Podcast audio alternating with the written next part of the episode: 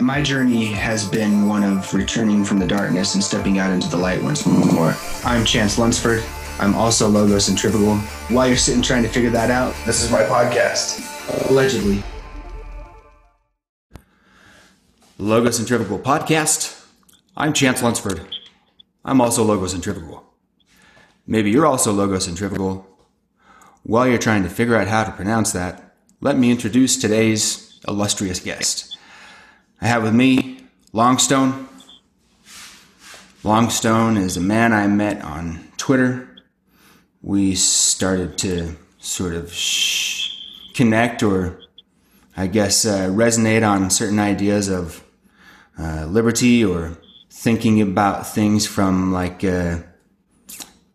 maybe anti-centralized power or collectivist power perspective. And then from there, we kind of just have gotten to know each other a little bit on just a sort of internet buddy basis. But Longstone's also co-creator of a really interesting and powerful shooting training system. And he's just an all-around interesting guy. So with that sort of spaced out and rambling introduction, welcome to the podcast. Thanks for being here. And why don't you tell the audience a little more about who you are and what you do? Thanks, Chance. My background is in software and systems architecture. So I basically spent 30 years in the industry working on different types of distributed systems, some very large scale ones, working for everything from mom and pop shops to Fortune 500 companies. I've also done a fairly deep dive into mysticism.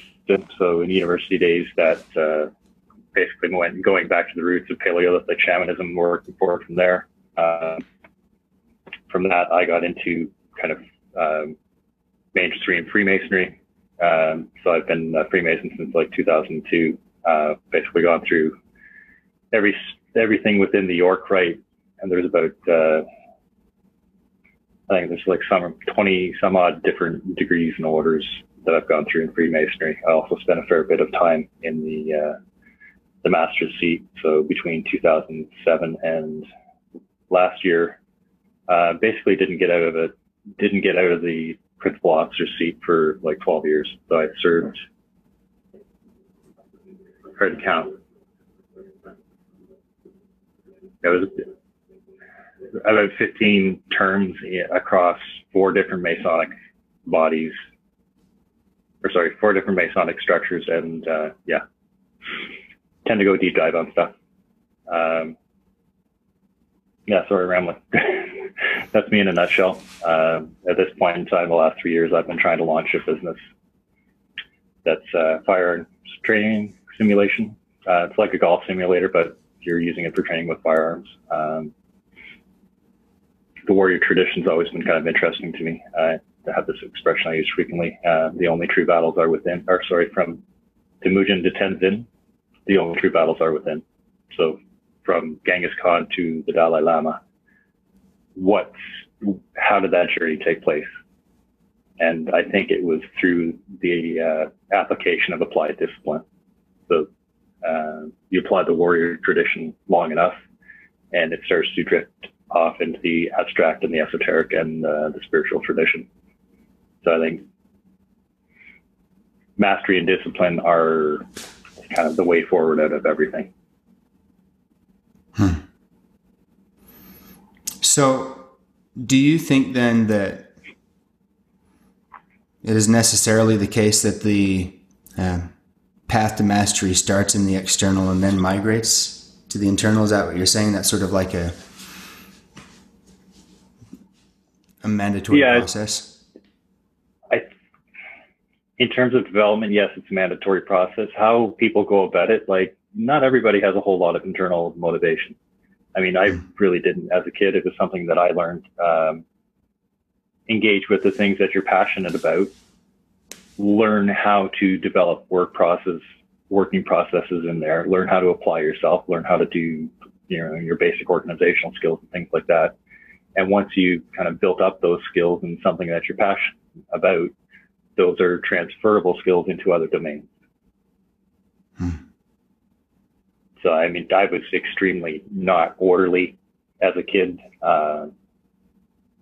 And then by the time I was in my 20s, I basically turned into a workaholic. So it's easy to shift. And that interplay from kind of going from one extreme to the other, I think, is something to look at as well.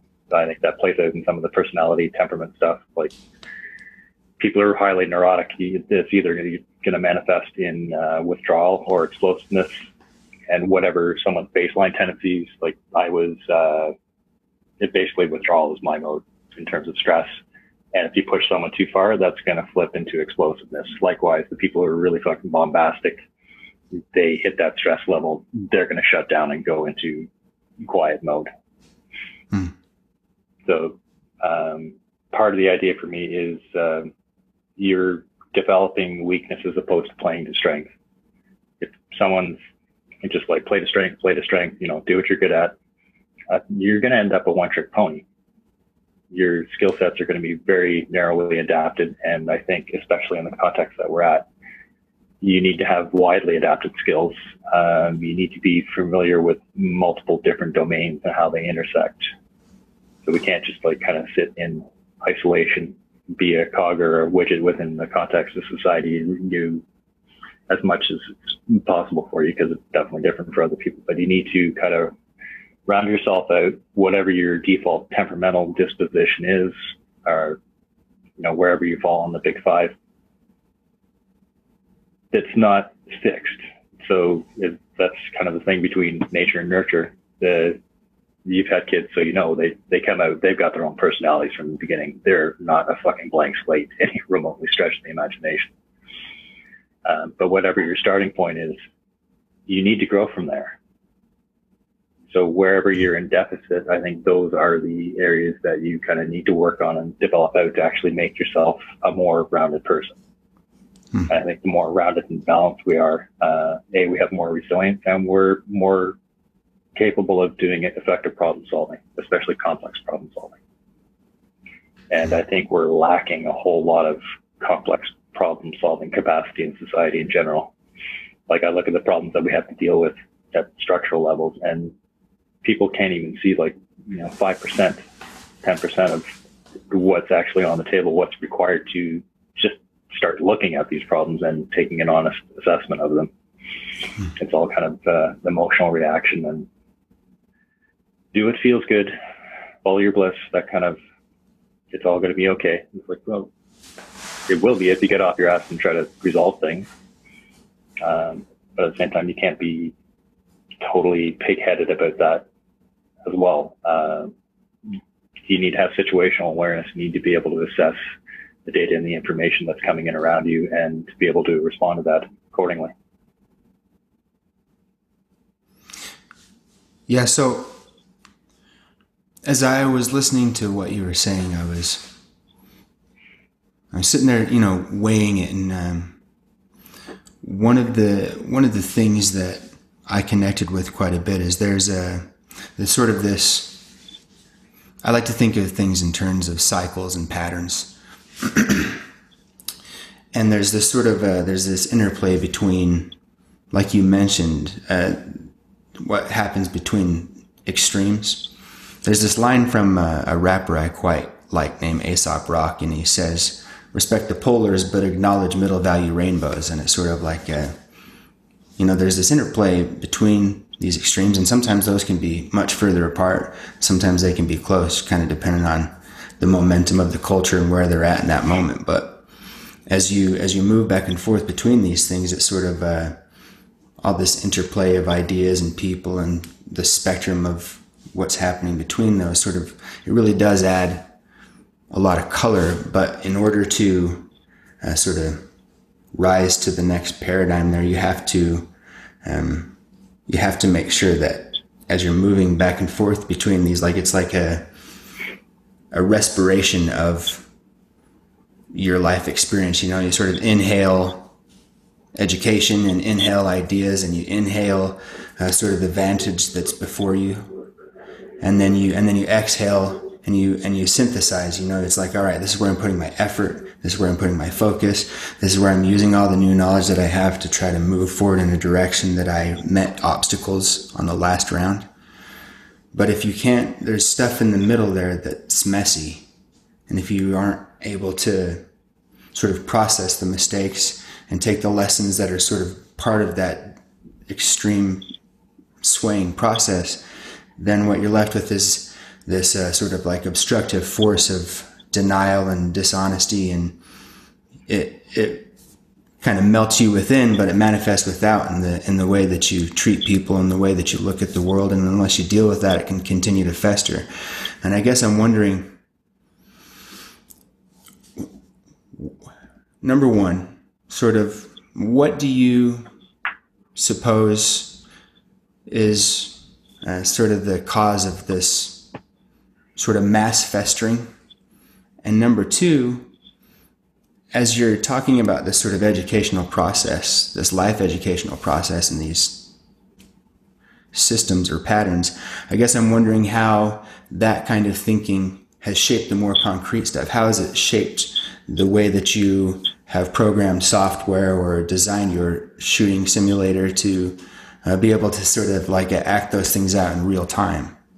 How do the principles align in the other stuff that you do?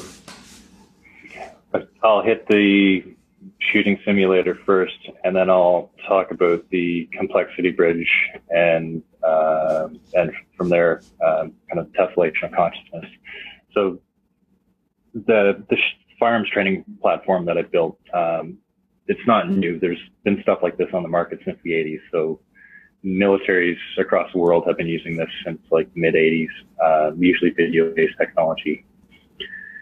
There's, you know, 3 or 4 major companies in that military procurement space, Mega Training Systems, Vertra Ranges, Milo. These are all like, you're looking at like $150,000 to start just to set something up. There's a couple of other platforms, that are more consumer grade, even though you're looking at like $15,000 to start. Whenever you get, an application or a plugin from them, it's basically a standalone application. So you buy compiled game, you install compiled game, and that's the piece. That's everything you have access to. If you want something else, you have to go buy another module, add it in.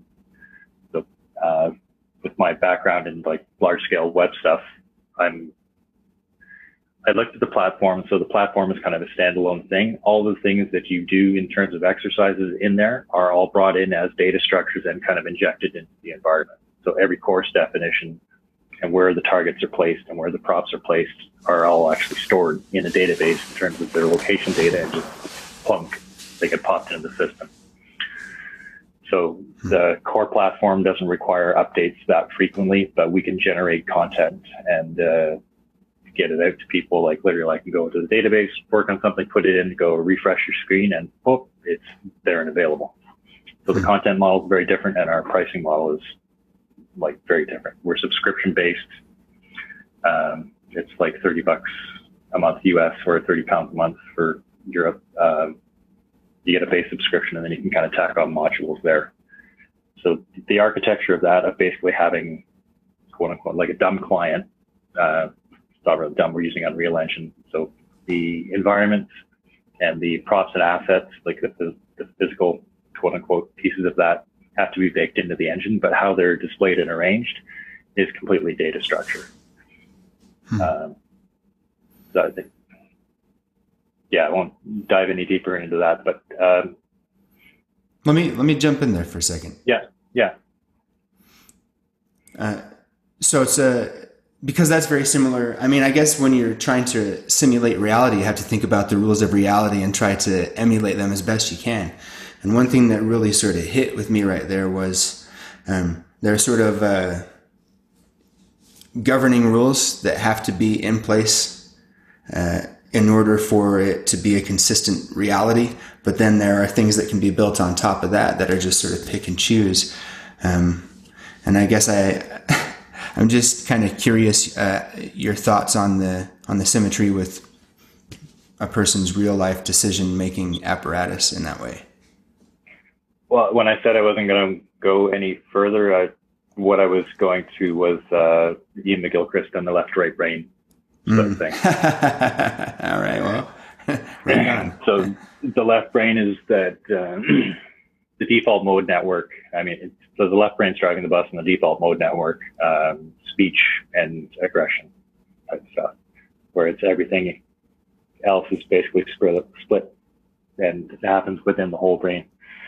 So if the platform itself is kind of the left brain, it has its mode. You know, the physics engine is baked in. We're not messing with that in real time, but the right brain is kind of the back end of the data store.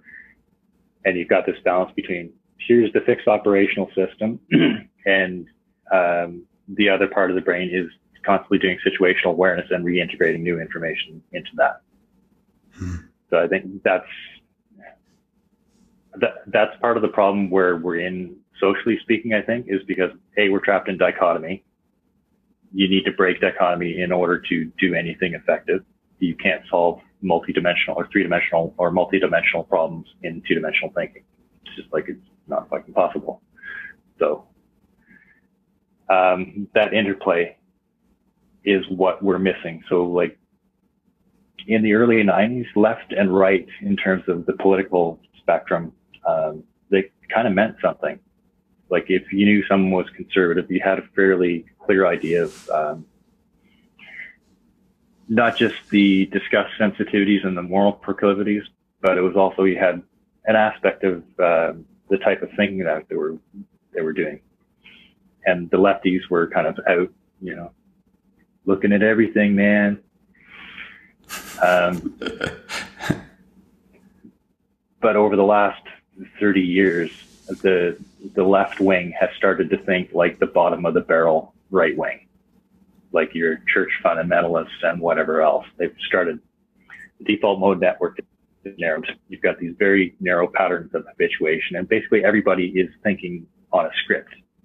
And if you take that script between the Christian fundamentalist or the social justice warrior fundamentalist, you can just change out the fucking variables and they're saying the same thing at a structural level. Like the structural part of the thinking is exactly the fucking same. And that's where things really went down the tubes, I think. Because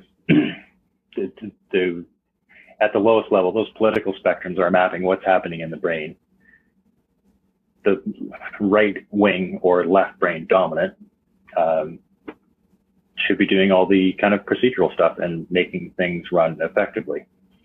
Whereas the left wing, right brain, should be bringing in new information that's integrating in. But when these things are both on the same pattern, which is basically the default mode network, it just leads to an ever tighter and tighter pattern of habituation. So it just becomes this narrowing focus and tunnel. As that's happening, partisanship is increasing because people are basically cut off from the prefrontal cortex. They're dropping down into the limbic system, and all of their engagement is at the limbic system level. So, I mean, that expression I use sometimes, the evolution will be encrypted. Everything that we built up in terms of social circuits has been effectively shoehorned on these low-level implementations of emotional strata. So I mean, we have to kind of go through this complexity chain. So that's the piece I was going to refer to before. I mean, everything, whether it's systems or cognition or whatever, you basically start points, line, area, which you need a minimum of 3 points. That's the tessellation thing. Point, line, area, volume, abstraction, and then gauge, which is calibrated abstraction. So some of this ties in with some of the stuff I've seen from Eric Weinstein. So his thing on spinorial symmetries and the 720 degrees, like the that dance thing. I think there's the Malayan wine dance, is that what it's called? Where it's doing a circle, but it's doing basically two circles. You can either unfold that into an infinity symbol or a Lorentz attractor or something like that. But though that symmetry, I think, seems to be very clear. So people are sometimes stuck up here, or they're stuck down here. They're not bridging those 2 points, which all of them are quote unquote natural, being stuck in stasis at a specific spot. So the system is no longer moving, it's fixed or jammed in a particular position. At that point, the system's effectively broken.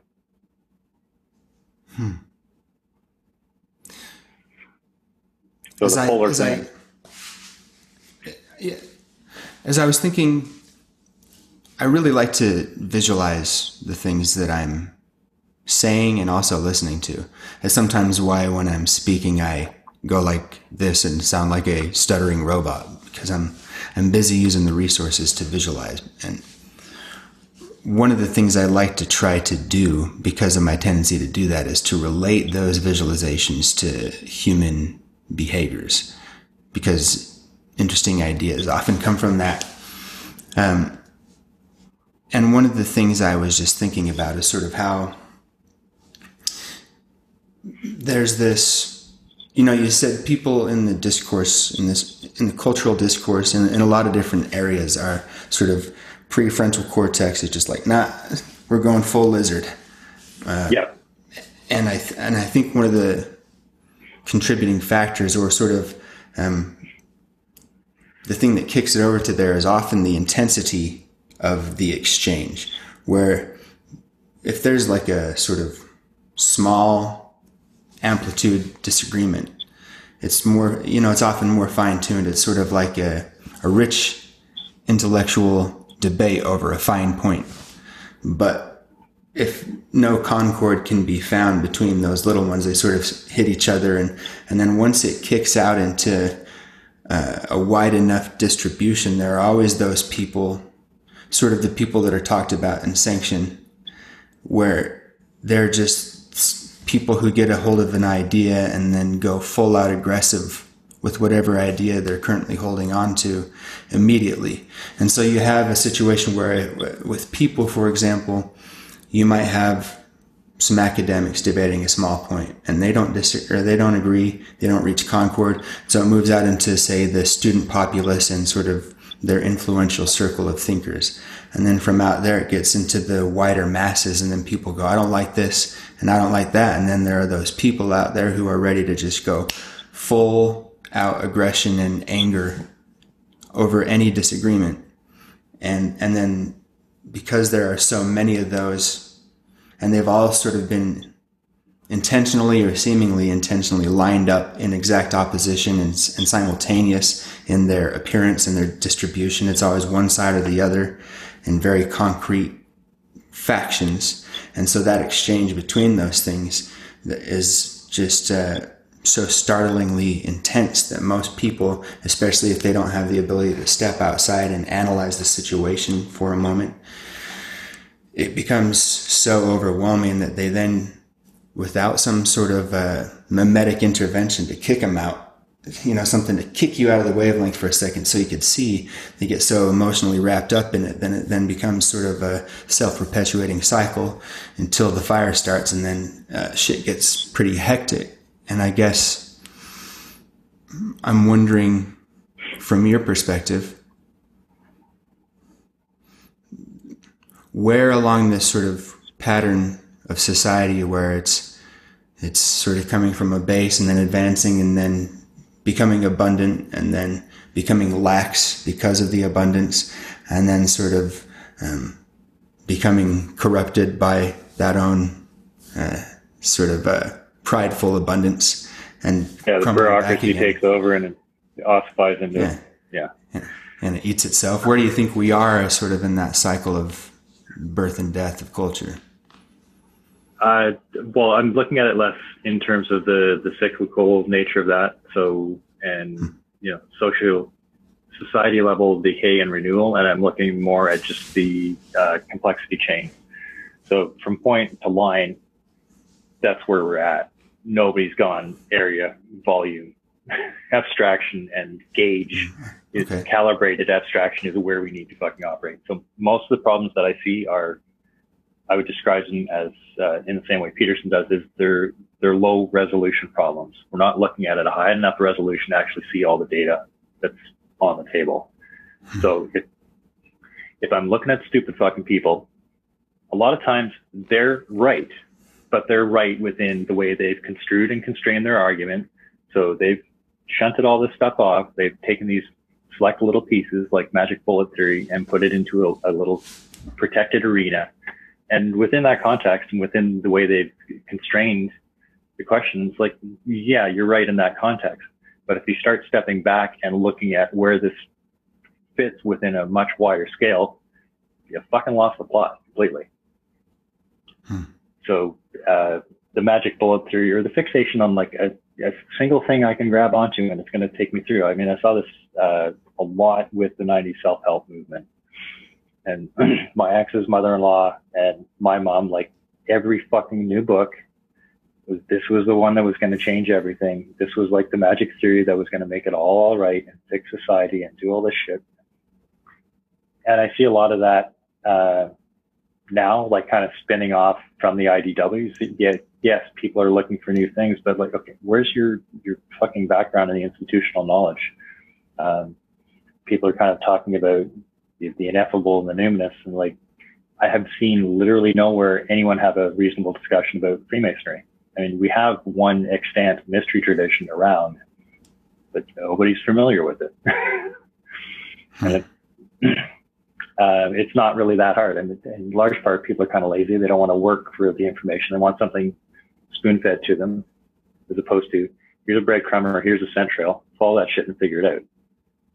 So in terms of what I'll call moral pedagogies, like we went, all the religious experience has its basis in Paleolithic shamanism. And then you go along, you get to the point where you're culturally encoding things. And then there's a bifurcation point where you're looking at either rote tradition, dogma, or you're looking at mystery traditions. Like, here's a set of rules, here's a set of tools. They're both basically moral pedagogical methods, but they have drastically different impact. Here's a set of rules is like break you down. You're just going to fucking robot these out. And as soon as something is not contained in the textbook, well, you're kind of fucked. I don't have a rule for this. I don't know what to do. And then you kind of break down, as opposed to here's a set of tools. There's people who've gone before you kind of figured some of this shit out. But you go figure out how to use them. That's another point where I'll take on Peterson when he's talking about Nietzsche and, Nietzsche's idea of like, we have to build this up from scratch. It's like, you're not reinventing the fucking wheel, but you are going into the substrata of culture. You're bringing these tools up and you're learning how to use them or discard them kind of from the ground up. And I think that type of thing needs to happen at the personal level. Not everybody's going to do it. Not everybody wants to do that kind of a deep dive. But if people are going to move in that direction, that's the type of infrastructure we need to have in place in order for them to do it effectively. So going back to the dualism and the dichotomy thing, it's like, I think it was one of your podcasts. I went through and listened to a bunch of them last week just before we did this interview. We're talking about slippery slope. So if you've got two poles, you place an axiom in the center that's like a moral panic issue, like abortion or guns or vaccines or whatever. All of a sudden, it goes from being a flat field to you're falling one side of the axiom or the other, and it just gets steeper and steeper. So I think breaking that pattern is moving from point to point to, let's see, I see myself in the mirror or in the screen here. So you go from 3 points. I used to use the example, like the old Star Trek, they'd have to, you know, jump through, they'd have to go a long distance. Warp drive is broken or whatever. So they head towards a star and do the slingshot thing around the star. Use the gravity momentum, use the gravity within the range of the star to go through, pick up speed and get slingshotted out. At a structural level, I think both Nietzsche and Zen basically did that same type of an operation. They're using nihilism as a vector, not a destination. So you're going from this to not this. And as long as you're trapped in the not this, you're still completely fucking attached to it. You haven't broken that thing until you can take these two things and do the side step and do the synthesis and look at both perspectives and see what the fuck is going on. Ping pong's not going to do it. You need that third point out. So that's where you go from line to area. Once you've got that third point, so let's imagine that each of these points is basically a perspective, particular perspective on the world. You start adding these up and you can start tessellating or triangle is the most efficient geometry for doing this. Part of the reason that I lean to it, but you can start to tessellate or break these things, spaces of experience down. Now I'm not trapped on a fucking line that's ping-ponging back and forth. Now I have a topology of landscape that I can understand things from different perspectives. Hmm. So you're kind of accumulating these different things and putting them into your toolbox. And I mean, do it while you're young and the neuroplasticity is rocking, because once you're over like 35, 40, 50 years old, it starts to slow down a fucking lot. Hmm. So people are losing the fluid intelligence as they age. But I think if you've already kind of set the neurological patterns in there, you can come back to that. You're not doing it from scratch. So I think in early life, you should be just kind of accumulating as many different experiences as possible so that you have kind of a broad topology and mapping of what's going on in the world, where I think people have become more and more insular. It's like, okay, I have my Facebook, my Twitter feed, and fucking Call of Duty or whatever. And that's their world. They don't have touch points out of that. There's no physical interaction with the world. I mean, that's something they started to see fairly recently. It's like they have a really hard time training surgeons now because they lack the fine dexterity to do the surgery. These are people who've never fucking played outside. When I worked at the virtual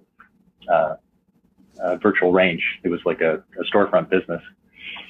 We get everybody, like every spectrum of people under the sun coming in. And you get a 9-year-old kid who's played outside and is active. They can hold the gun. They can shoot. You get a 12 or 14-year-old who's never played outside, and they're like, I can't pull the trigger. It's like it's a 3-4 pound trigger. It's not like it's hard. So the whole infantilization thing that we've been doing for decades, I think it's a really pernicious form of abuse. I mean, people are acting like, oh, I'm going to protect my child. I'm going to make sure they're okay. I mean, yeah, when they're, I was thinking about this before, like the babies thing. There's part of the argument where it, like you don't let your children cry themselves to sleep. So I think early on, yeah, that makes sense. So when they're like up to a 1.5 years, before they become toddlers, they should be close to the parents. They need to have security, feel safe, and do all that other stuff. But as they get up and start walking around and cruising, it's like, let them fall. Let them take some fucking bumps. Let them go outside without their mittens on. You can have a million fucking arguments every time you want to take your kid somewhere. Like, I don't want to wear my gloves. I don't want to wear my hat. It's like, okay, fine. We're going outside. 10 seconds later, well, you want your fucking mitts on now, don't you? It's 30 below. So I'm not just talking out my ass. I'm not just trying to control you. Here, learn the fucking lesson directly. Have that direct experience. So it's a form of gnosis, it's direct knowledge. And you're not going to have that fight anymore where, yeah, a lot of people just want to kind of dictate. It's like, you need to do this. Well, why? Because you need to do it. Well, that might work for people who are high in agreeableness and be kind of compliant. But if you've got someone who questions things, shit doesn't fly. So you need to kind of understand why these decisions are. And it's like, well, here, go fucking try it without the safety equipment in place and see how you feel. And then usually people learn the lesson. It's like, oh, okay. So you've learned the lesson. It's like, there's a reason why I'm telling you to put on your mitts. And I'm not just talking out of my ass all the time. It's like when I'm asking you to do something, there's a reason behind that. So you can trust me to a degree, or you can go figure the shit out yourself. So there's a lot of things I was thinking about as you were talking and connecting with, and I want to try to connect them all. So maybe just bear with me as I kind of sort through this, because there's a. You know, I'll tell you, it's interesting. There has been this trajectory in my life of sort of being exposed to a good, solid, and obvious bit of wisdom. And then because of my sort of contrarian nature. It's like, well, that seems like it's a great idea, but let's see what the opposite of that is. And I tried to, you know, I tried sort of all the main things like order versus chaos in your life, rules versus just, you know, following your gut impulses or your just like base desires, and sort of going with the flow and then never going with the flow. And part of that is because, you know, I am descended from Mormon pioneers on my father's side, and I spent a lot of time in the Mormon church, and I've read the Book of Mormon a couple times, and I've read the Bible and a lot of the, you know, most of the world's sort of religious tradition scriptures. And the thing that I kept coming to, and it's sort of the church that Joseph Smith built is based on this principle, is that there are cycles and there are levels, and there's sort of like this architecture to things in your life. And Joseph Smith was a Mason, and he's reported to have said that he felt that the Masonic tradition was a direct line descendant of the priesthood of Solomon, but that it had lost the actual divine ordination of the priesthood, that it had the rites and the tradition and the wisdom, but it didn't have the actual blessing of the Lord within it. And that's what he felt his job was, in part with the church, was to bring that tradition and then bring back in the sort of divine sanction combined to create a priesthood that then could go out into the world and manifest the blessings of a certain kind of life. And that life is built upon this dichotomy between exactly what you were talking about. There's the choice, there's the toolbox, or there's the rules, and there's the sort of forced destiny. And that the interplay between these two things is the battle for existence, and it's the battle for heaven. And that this is sort of the whole point of things, is where are you going to lie on this spectrum, given that you came here with no sort of fundamental memory of this battle?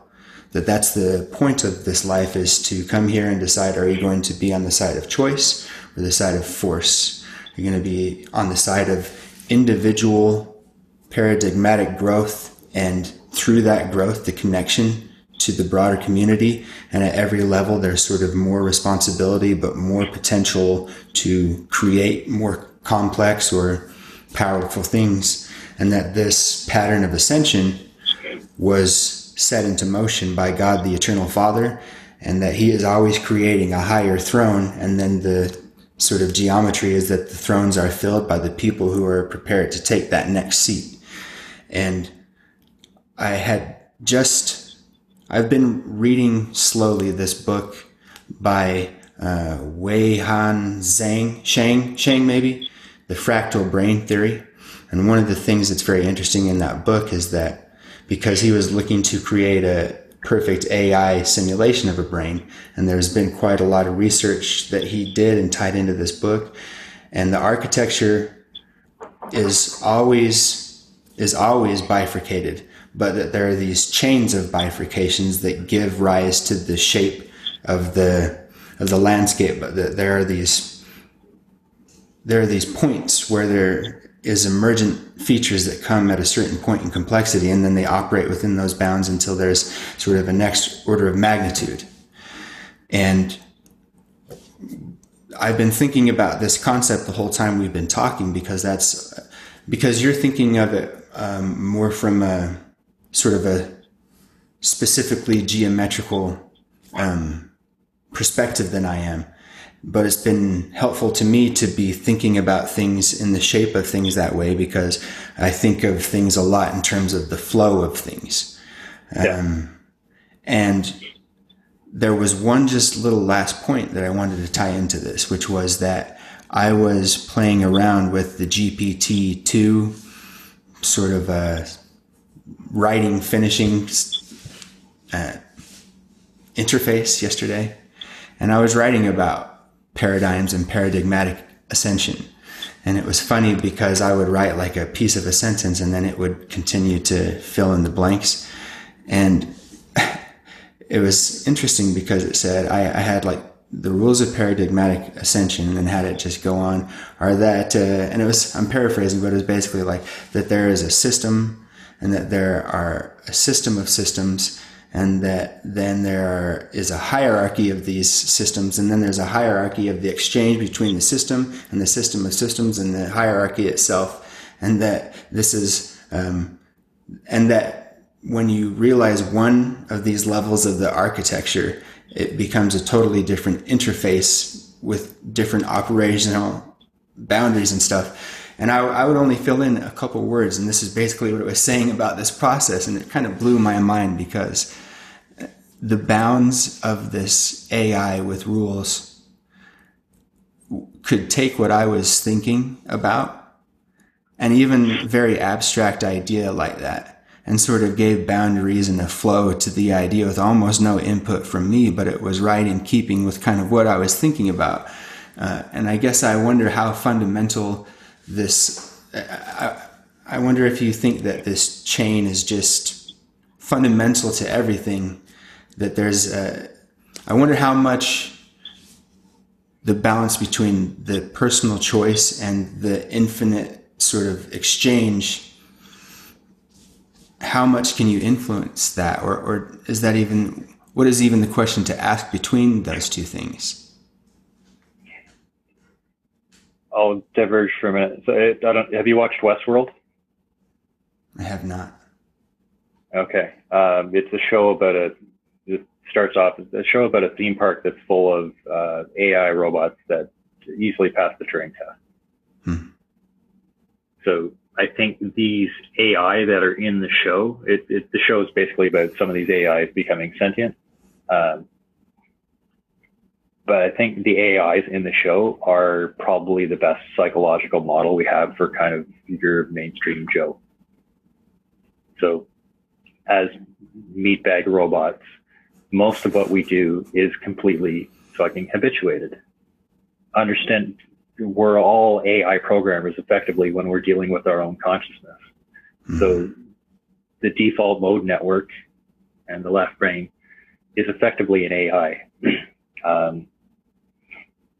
Actually thinking, engaging in deep problem-solving stuff is a very expensive process, and you can't fucking do it 24/7. I mean, that's part of time cycling some of that stuff off so that it can do that type of processing, but it needs to reintegrate back into the system. So I think we have a lot of people walking around who are all effectively artificial intelligence in terms of that default mode network. But some people haven't bothered to do any performance tuning. They've just taken it off the shelf and they're going to fucking run with it until they hit the grade. Where I think it's your, in large degree, it's a responsibility to program that system effectively. So we're kind of circling back to intentional and disciplined habituation.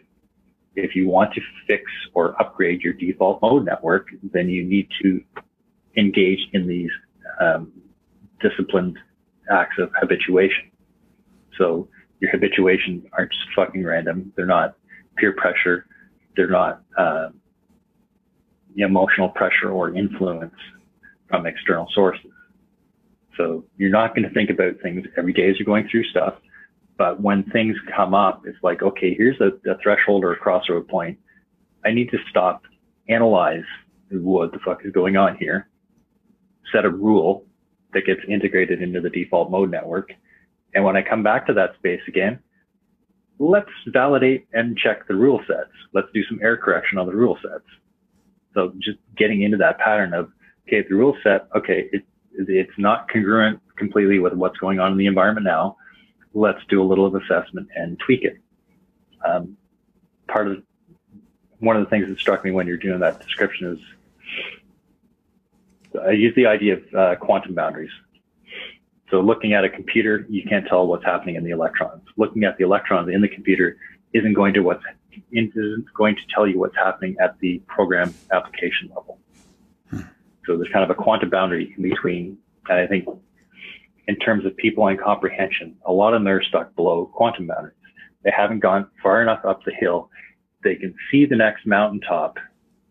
They know there's a mountain there, and they think they've understood it all, but you don't understand what's in the valley between here and that next fucking mountain. Hmm.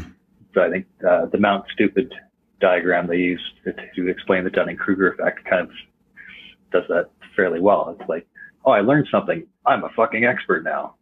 I can see the next mountain peak. It's like, you have no fucking idea how much topology is between here and here. Yeah. And that's a successive, as I'm fond of saying, the learning curve is infinite. Perfection isn't found this side of the grave. The learning curve is infinite. What you can do is engage error correction, reduce your margin of error. And even if you're doing that, you're reducing your margin of error by 2 or 3%. What does that look like over 2,000 to 3,000 iterations? It's a fucking huge difference. It's like a compounding interest thing. So no, you're never going to be perfect. Nobody is. Get over it. It doesn't mean you can't still get your shit together and be much fucking better than you were before. You know, most of the people who listen to this podcast are at least familiar with the notion that I wrote a book called Uncommon Mentality. And I've often described it as sort of a manual for how to brainwash yourself. Yep. And to choose the rules by which you do that. And one of the themes that you were hitting on there is something that I talk a lot about in that book and give a lot of exercises around. And it's the sort of a standard operating system and what kind of conditions will cause you to alter it, and how can you create conditions similar enough to those automatic choice-making times or inputs, which will allow you to effectively iterate a situation inside of your mind that will be almost the same impact as though you were actually experiencing that moment in that way in your real life, and through that process of creating specific vantage points or inserting a new bit of wisdom or an idea into a situation to flavor it in a way that allows you to process it more effectively, that you can then consciously iterate enough times and with enough intensity that you can change the rule, because you've both constructed a situation in which it's close enough to the natural sort of inflection point that you trick enough of the processes within your psychology into thinking it's real, that it might as well be real, and that then you can take a look at the issues that you're having, the decisions that you continue to make that are not working to your benefit, and you can both do the work to try to understand why that is, but then also do the work through things like visualization and creating triggers and different things to be able to go in and flip that switch enough times with intention that then it starts to habituate, and then you can sort of move that out into the real world and operate that way. And this kind of thinking, and I use this process on myself to change a lot of behaviors, and that's why I wrote the book, because I know everybody has some things they'd like to improve upon. And this kind of thinking has sort of led me to be thinking a lot about the broader education system and how with all the access that we have to understanding, like we've been talking about today, and technological capabilities, and understanding how people work a little bit better, and there's a real opportunity in the sphere of education to be able to create something that is more suited to creating more opportunity and direction in more people than we currently are capable of doing, and in a way that would leave them feeling satisfied and gratified at the experience at a much higher level than our current education system, which is pretty dismal at this point in terms of both preparing somebody for the actual day-to-day discipline of living, and then for understanding how to arm themselves and defend themselves in the sort of cultural milieu which contains so many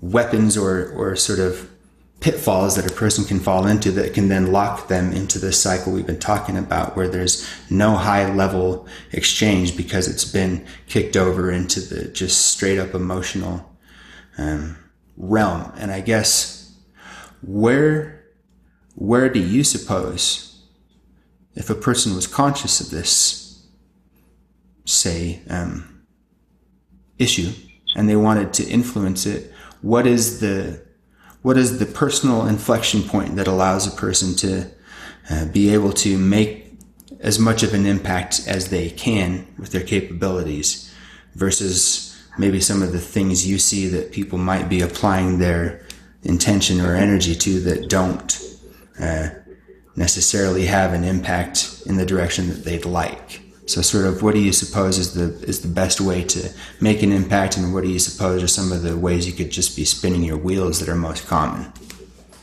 I don't know if I can answer that directly, but I'll walk around it a bit. So I think if you've reached the end of puberty and you haven't developed any type of introspection, it's probably not going to happen. Hmm.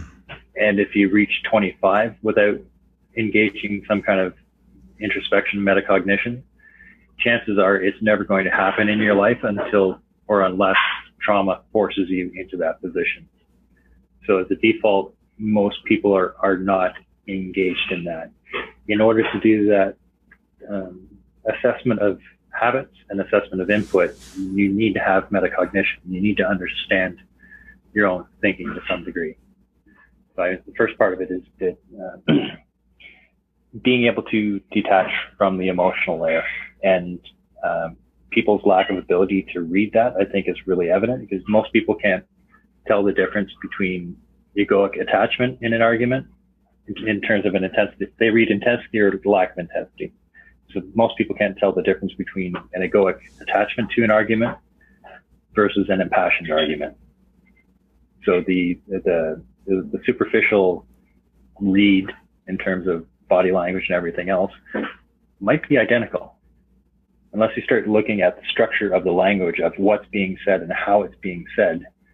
That's where the differentiation is going to be. Is someone, I'm right, you're wrong, nah, kind of bullshit, or you're like, look, you're not seeing the whole fucking pattern here. I'm walking around you trying to breadcrumb, and you're not realizing there's actually just a bigger fucking context to this problem that we're talking about here.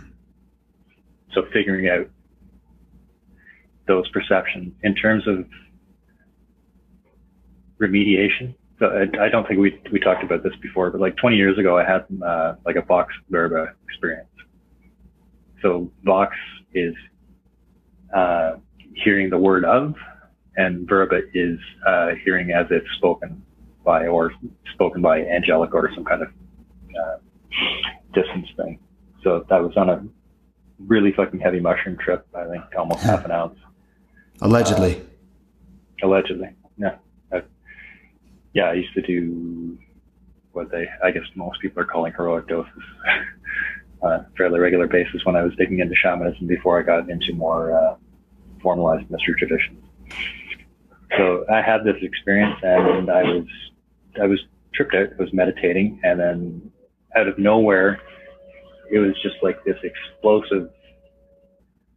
If you go to the Sephiroth Ben thing on Medium or on GitHub, that's basically the glyph that I saw. It was an equilateral triangle, but it was an Archimedean spiral in each of the segments of the triangle. And it flashed and went and filled it, like the lightning just filled it out. And the words that accompanied it were, "He appeared to me in flash and thunder. I am but a stone before him." So that experience is what pushed me towards Freemasonry in the first place, because I wanted to understand, in terms of that whole progression from Paleolithic consciousness to now, need to kind of go back to the root, follow that chain up, and understand the whole chain of what's going on in order to actually understand what we are doing here. I think there's an analog in terms of technical and scientific knowledge. If you go back to the 1920s and 30s, all of those books are talking about base principles. So you really understand base principles. Starting in like the 70s and 80s, it's like, well, here's a photoresistor, and you're not understanding the principles of how we got from low-level electronic stuff to photoresistor. You're not really understanding the base principles. Like, oh, here's a widget or a commodity I can take off, and I can put the widgets together like Lego, but I have no fucking idea how to actually make it from the ground up.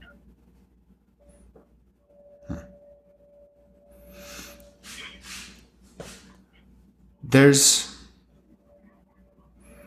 a thing about people that it's so sort of it's a constant source of fascination and frustration and entertainment both, which is the interplay between these things. You know, you talked about how if a person hasn't developed the power to be introspective by puberty, it's not likely to happen. And by 25, once that cortex finishes developing, and it's sort of like this is your operating space now. It's going to take something traumatic or intense to kick them into that space. And this is if you look at it through this lens. There are two pieces of wisdom that come to mind, and the first is sort of that this is the process, the ability to develop the introspection necessary to have that metacognition of this is what I did and this is what I'm doing and thinking about doing and things. That's what it means to become a human.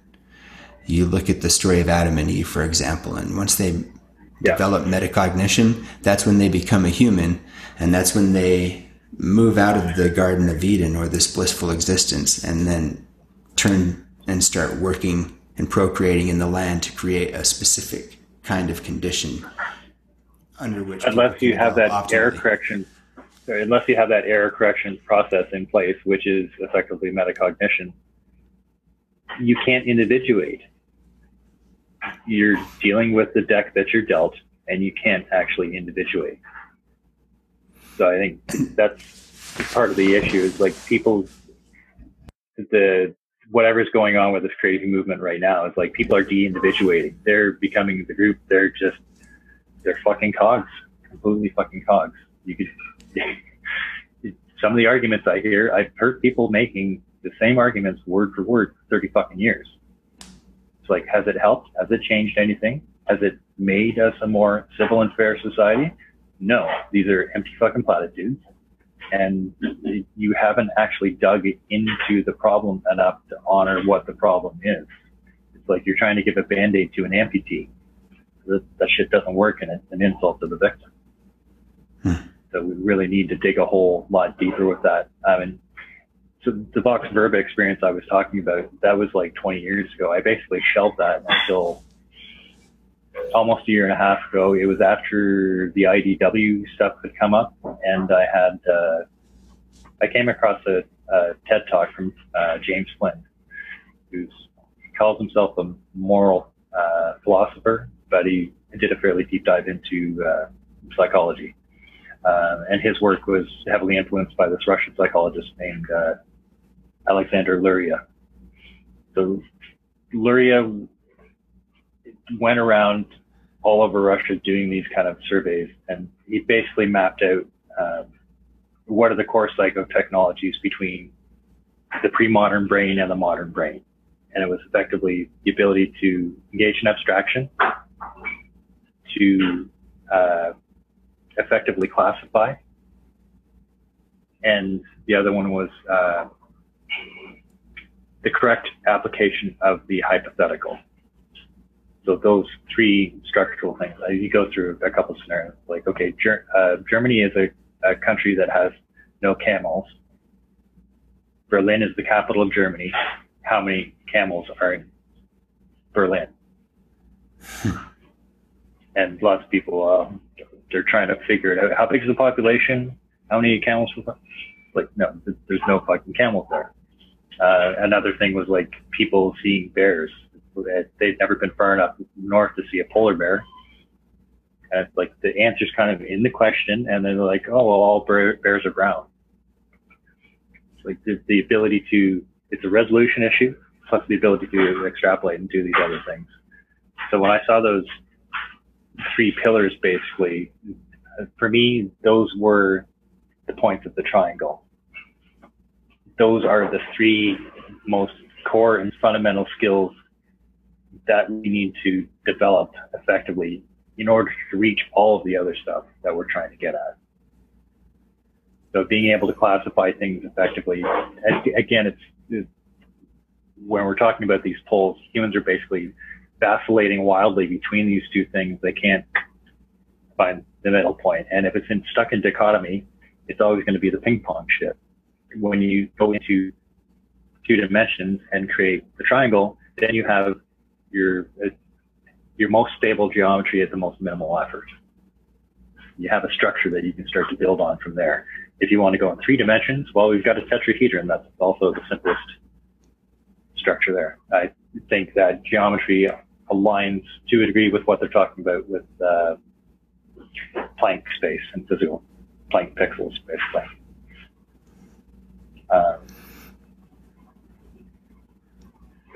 Yeah, the Flynn Luria thing is worth looking up. I think those three skills are really the most fundamental pieces of where we need to start in terms of educating people and giving them tools.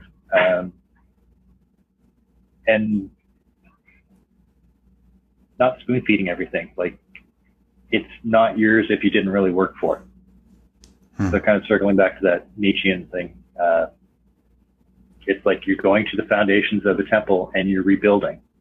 I mean, that's a metaphoric exercise I think everyone needs to do to de-individuate. It's like you can go pick these up, these tools up, like buy them from Walmart. I can use them, break or not break or whatever. But until you've engaged with that tool enough to at least, maybe you're not to a degree of mastery, but at least have some fucking competence, so you're not worse than useless.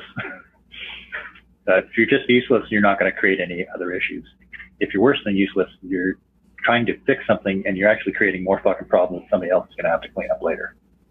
That was literally a big chunk of my career was fixing stupid fucking mistakes other people made earlier on and trying to find a solution to make these scale within business.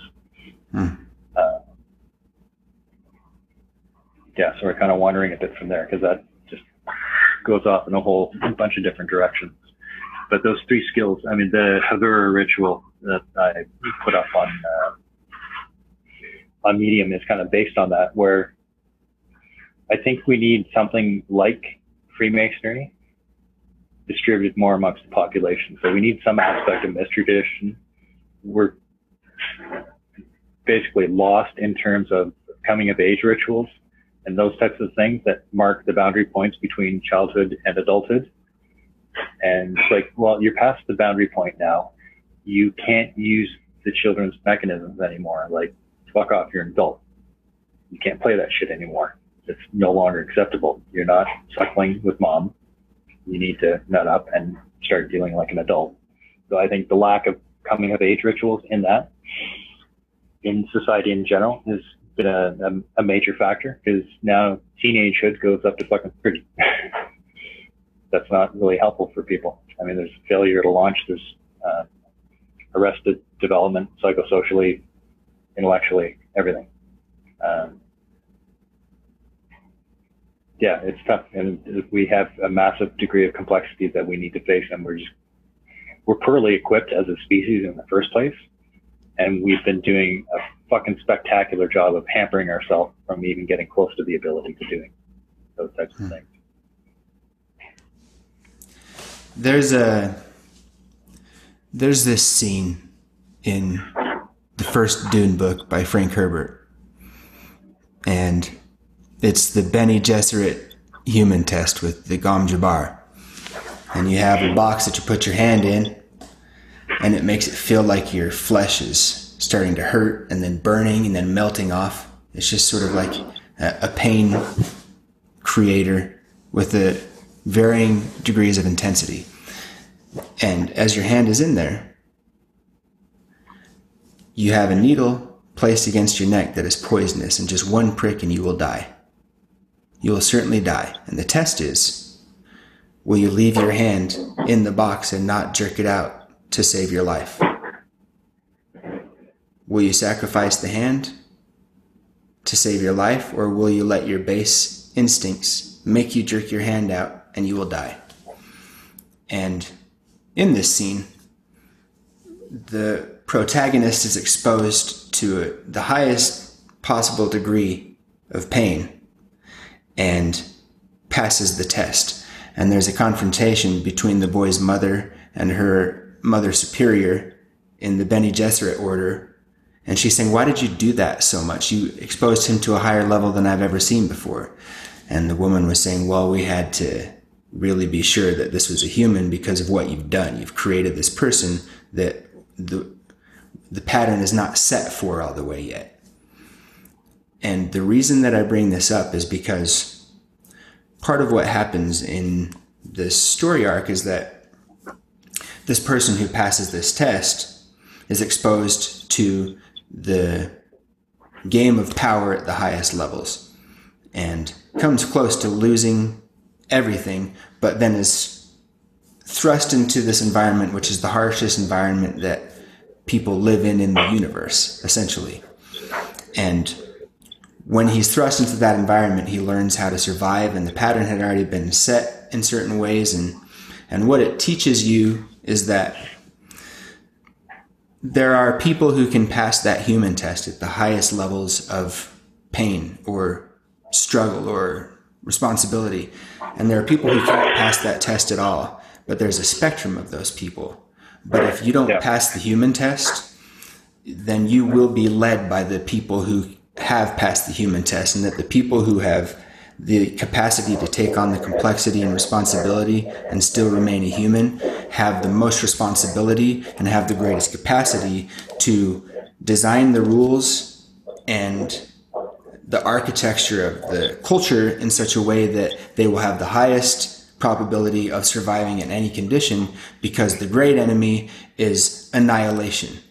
That's the whole, the trajectory of that entire series is eventually that the goal, once they saw the way reality operated, was to advance the human population to such a great distance and degree and so many iterations that it would then be impossible for it to ever go extinct again, because there would not be the possibility of some one single force being able to wipe all of them out, and so humanity would live on in perpetuity. That's sort of the entire story arc of the series. And this is why I'm wondering and want to ask you. We've been talking at a very sort of a higher level than a lot of people have considered a lot of these ideas. And I wonder what is the place just in a person's life, average Joe's life right now, where they can, wherever they're at in this process discovery, what's like the one place they can apply their efforts that will help them to advance their understanding of the way things work and their place within it? Understand that the learning curve is infinite and engage it. Be hungry for knowledge. So I mean, in terms of my industry, in software development, if I saw someone who stated, this is in terms of interviewing process and things like that, because I was also quite involved with that for many different companies. So if I'm doing an interview and I see that someone in my industry has been at the same job for like 5 to 7 years, unless they're spectacular in the interview, I'm probably not going to hire them. Because there's a degree of complacency. If you're in software development and you're in the same job for 5 to 7 years, you're not engaging that learning curve. I mean, yeah, there's that heavy personal bias there, because I don't think I've ever worked for a company more than like 18 to 24 months. I either get sick and tired of the bullshit in politics, or people don't want me around because I'm sick and tired of the bullshit in politics. Like, if I'm signing a contract, rub and tub of the manager's ego is not a fucking clause I will sign off on ever. I'm here to do my job in the most professional capacity I can do so, and I will do that aggressively, even if it means stepping on some fucking toes. Because if someone makes a shitty decision and my team has to, you know, the next 3 fucking weeks has to stay until 8 o'clock, can't see their family for dinner or whatever, like, that's not acceptable. I've seen way too much fucking negligence for people. So just the intention of wanting to embrace the learning curve and wanting to learn. That's the most fundamental thing I think you can engage. If you do that, the harder the better to a degree, but as long as you're doing it, you're capable of making some kind of improvement. If you're not willing to invest that type of energy into yourself in order to just have a more robust understanding of what's around in the world, then what the fuck do you bring to the table to do for anybody else? You're stuck in a little rut, and you're trying to teach other people, here, come be stuck in the rut with me. Like, you kind of need to embrace the learning curve, and it's infinite. I mean, we can push that awesome code as hard as we can. We're never going to reach perfection in any degree or capacity, but you need to engage that, and that notion needs to be some aspect of our social strata, because I don't think it matters how fucking smart you are. If you grow up in an environment where basically the earth has been salted and nothing fucking grows in terms of a intellectual or cognitive level, there's only so much progress you're going to make in one lifetime. You're one person, you're one set of resources. There's only so far you can go. So, I mean, that's kind of where our visionaries of the past were. They were one person. They went way the fuck ahead of where everybody else was, but they somehow were able to make things human readable, which is not really a skill that I have, but make it human readable and to integrate that into culture. So individual cognition is always bootstrapping off of whatever the psychotechnologies in culture are. The better this tool set is within culture, the further this art can go, because you're not having to go and figure shit out from scratch. I mean, I grew up with a bunch of dumb fucking rednecks. All the shit I learned was self-taught. So not everybody's got that drive for self-learning, but you need to have some aspect of it. You don't have to be a kind of a fucking nutcase like I am and deep dive into absolutely everything, but there has to be some push, some kind of hunger there to do that. You know, this is, these are the reasons that I sort of apply leverage in the places that I do, or share of my essence in the places and in the ways that I do. With this podcast, with the book that I wrote, that the things I try to highlight, it's sort of like my accepted purpose is to, the fundamental truth of education is that it's not just a collection of facts. It's what shapes what you do. The rules that you accept then shape your actions, and your actions then shape the world. And your life is sort of like this. You have this consciousness moving through and just meeting a particular moment in time that's got a particular set of functions and a landscape and things, and you just go through and you move stuff around.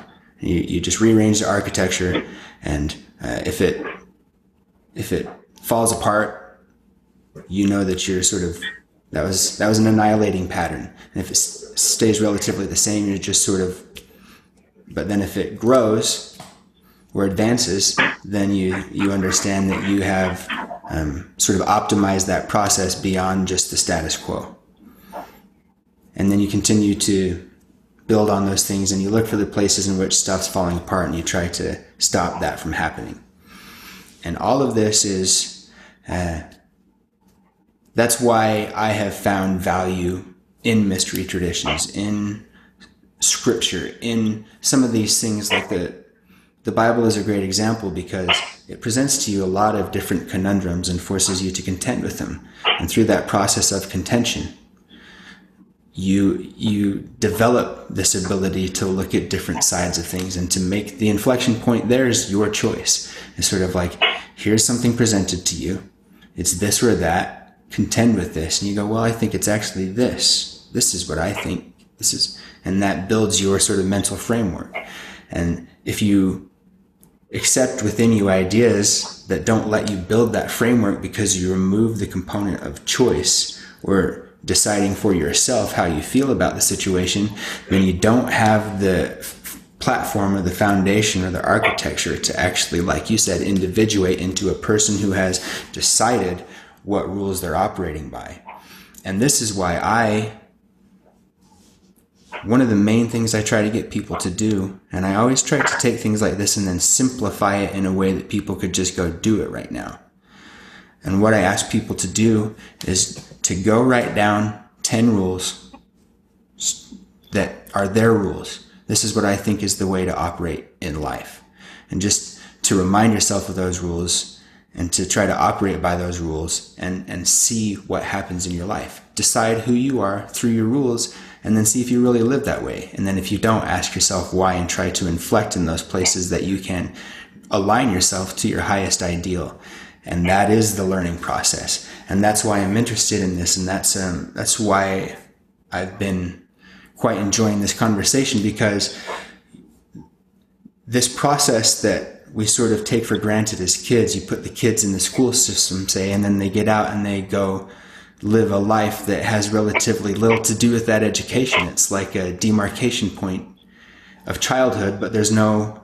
like you said, sort of rite of passage. There's no concrete. It's just like you were in this system that didn't really prepare you to live and gave you some knowledge that wasn't, most of this wasn't that useful to you or even maybe accurate, and then now go live your life.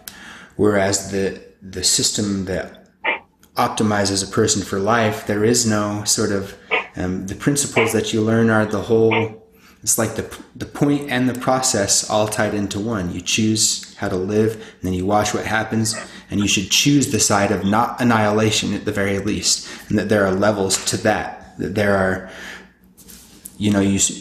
there are levels to the way you can understand something, and the higher the level you get, the more sort of power that is within you to bring to bear because of that understanding and knowing how to use it. If you design the system to teach that and then apply it specifically to different areas of knowledge and action, and then allow a person to develop the things that they like and then to support those things with the things that will help them not crumble apart the base of their architecture, that is the system that gives people the greatest opportunity to do amazing things and to live a life they actually want to live. And that we're doing miserable at that as a collective society. And part of it is because what you've talked about with this sort of low-level oscillation of just sort of stunted discourse. And I guess I just wonder, man... What do you suppose is going to happen because of this seeming inability to pull the cultural momentum and dialogue out of this just sort of very base, simplistic space that it's operating in at such a high intensity?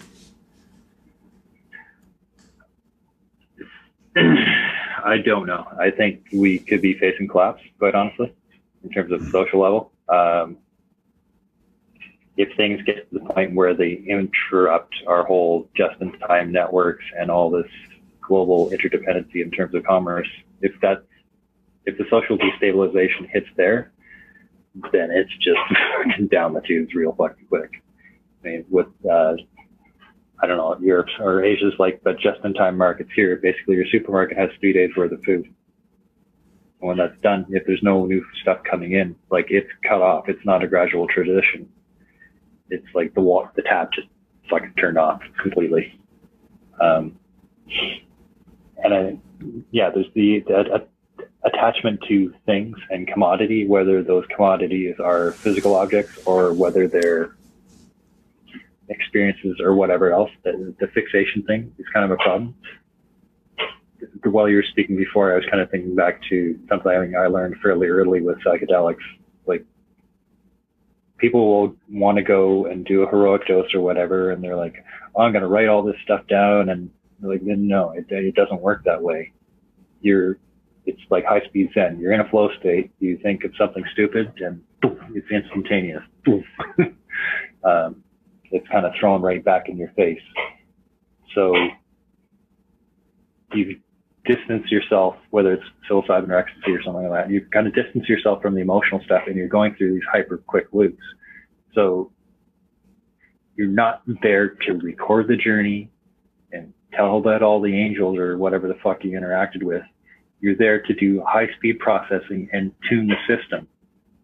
So the point of coming out the other end is that you've gone in, done this super intense error correction exercise, and you come out process change, not item change. And I think in terms of the growth thing, it's not continually growing out, getting bigger, whatever. Our major growth is actually increasing the resolution of things. So if I've got this square and I've got 9 pixels in this square, that's kind of at the level where most people are thinking at. Or in cognitive chunking, people are looking at like 4 to 6 buckets that they can kind of fit things in. So you go from this transition from buckets, I got a bucket of facts and items and whatever, like the rote learning, to the transition of, I'm starting to think in schema. So those, when you start getting into systems, systems are systems. There's a lot of really common metaphors that play out structurally across all different types of systems. Yes, they're going to be domain-specific intricacies or constraints, but you need to separate the pattern from the context. And I think that's something else that people are really shitty at doing. So whenever people talk about kind of brain dead thinking or whatever, it goes, oh, those are religious people. It's like, no, it's the problem of orthodoxy. It doesn't matter what domain it's infecting, whether it's dogmatic religion or whether it's science.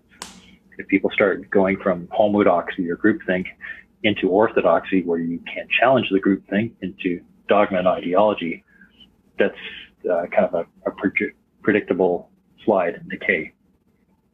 So basically you need this balance of heterodoxy, where we're able to get new information coming in, balanced with some aspect of homodoxy, or at least shared experience, because you can't have any aspect of community until you build some kind of shared experience. That's what your bonding point for the community is.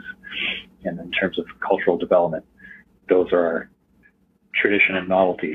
We're always trying to play those two forces. It's like, I think that's where dogma and ideology fail. And I'll use ideology in Peterson's definition as a parasitic mythology, not as a developed worldview. That's one of the few cases where, in most instances, I will go back to the etymological history. Like, we've lost something in this word here. We need to kind of recover where the word comes from.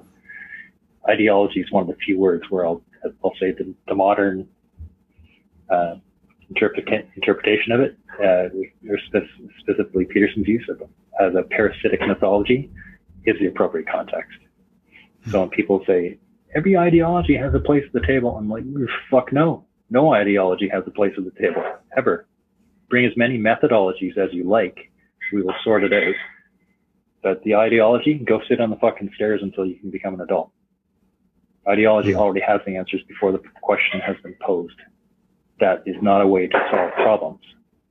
And at a deep personal emotive level, it's solving the fucking problems that matters to me.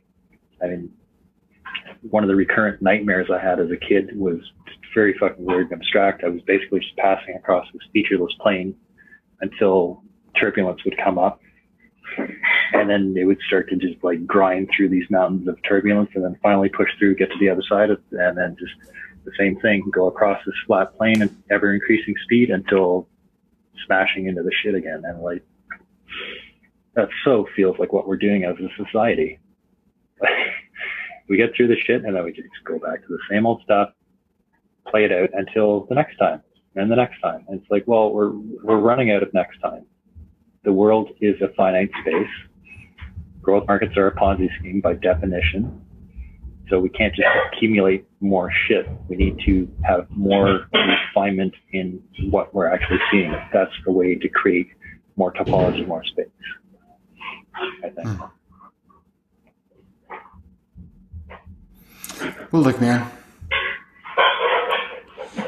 we're getting to about that time. And I think we've covered a lot of ground. There's a lot for people to consider and think about contained in this conversation. And so I think what I want to know is, maybe you could offer up some final thoughts on this one. It's just that we sort of laid it out there. And people can do with that what they're going to do with that, I guess. But if there's sort of one thing, a closer. Okay, yeah, I'll go with it. What's your takeaway, man? There is no such thing as good faith emotional persuasion. It's an exploit against the limbic system. It's not an argument. So if you look to Aristotle, he's got three modes of persuasion: pathos, emotional, ethos, the ethical, logos, the logical, or the rational. Ethos and logos have some capacity to them. Pathos might be an etymological reason why it's the root of pathology. So the something worth considering. If people are making an emotional argument, it's because they're trying to bypass the prefrontal cortex and hack the meat bag by going to a lower order system where it's easier to run the exploit. So the first thing I think to look at is the emotional triggers. Cut off the emotional, or like, you know, freeze that emotional aspect of the response. Step back 2 or 3 layers to look at what's actually happening in the environment without the emotional play. And I think the pathos exploit is what people have been running for the last 30 years. And it goes more and more towards that, like the whole harm care dynamics, all the stuff with disgust sensitivities, Height's work, and it was Jonathan Height's work as well, worth looking at in that context as well. But yeah, you use your brain. It's a pretty fucking complicated computer up there. Spent a couple of million years in evolutionary development and kind of supercharged like the last 20 or 40,000 years in terms of what we're capable of. As long as we've been anatomically modern Homo sapiens sapiens, we've had that same brain power there. So yeah, I mean, leverage it. Understand that you are an artificial intelligence until such point as you become what's the word I'm looking for? You want to be doing this by choice, as an integrated intelligence, as an intentional being, not just something you picked up off the shelf and you're carrying along with. So that takes work. People want to customize the shit out of their cars and trucks, but they don't want to customize this. And that's where we need to be putting the effort. Sort of like experiencing. What am I experiencing? Why am I experiencing it? And what am I going to do about it? And you gotta get all the way to what am I going to do about it in order to be actually be an instantiated person rather than just sort of like an environmental. Yeah, exactly right. So I guess the message is be a human being. Be your individuated self. Embrace that learning curve and find out what you can be. Maybe you won't reach the absolute pinnacle of your potential, but you'll get further than you are now. As long as you're putting the effort and work into it. I mean, as I've said before, 2-3% difference over thousands of iterations is a fucking huge change of the outcome. Well, I can put my endorsement behind that. So I guess I just want to thank you for coming on. And I wasn't necessarily sure what you were getting into. What our conversation was going to be like, and it took a very interesting and contemplative and thoughtful turn. So I appreciate you coming on and sharing your wisdom and your thoughts with me and with the audience as well. Yeah, thanks very much. I was looking forward to us actually having a face-to-face sometime. Twitter's a little constrained. Yeah, it's not quite enough. A crusty, angry fucker over there. Well, but I guess that's part of the persona role I'm playing there. Well, look, dude, if you're good, I'm good. Yeah, I think that's good. I'd like to chat again sometime, but I think that's a reasonable block for people to digest. Yeah, me too. There's plenty to digest there. Yeah. So in that case, you're good. I'm good. This has been the Logos and Trivial podcast. I've been Chance Lunsford. He's been Longstone. And this has all been Allegedly. And we're out.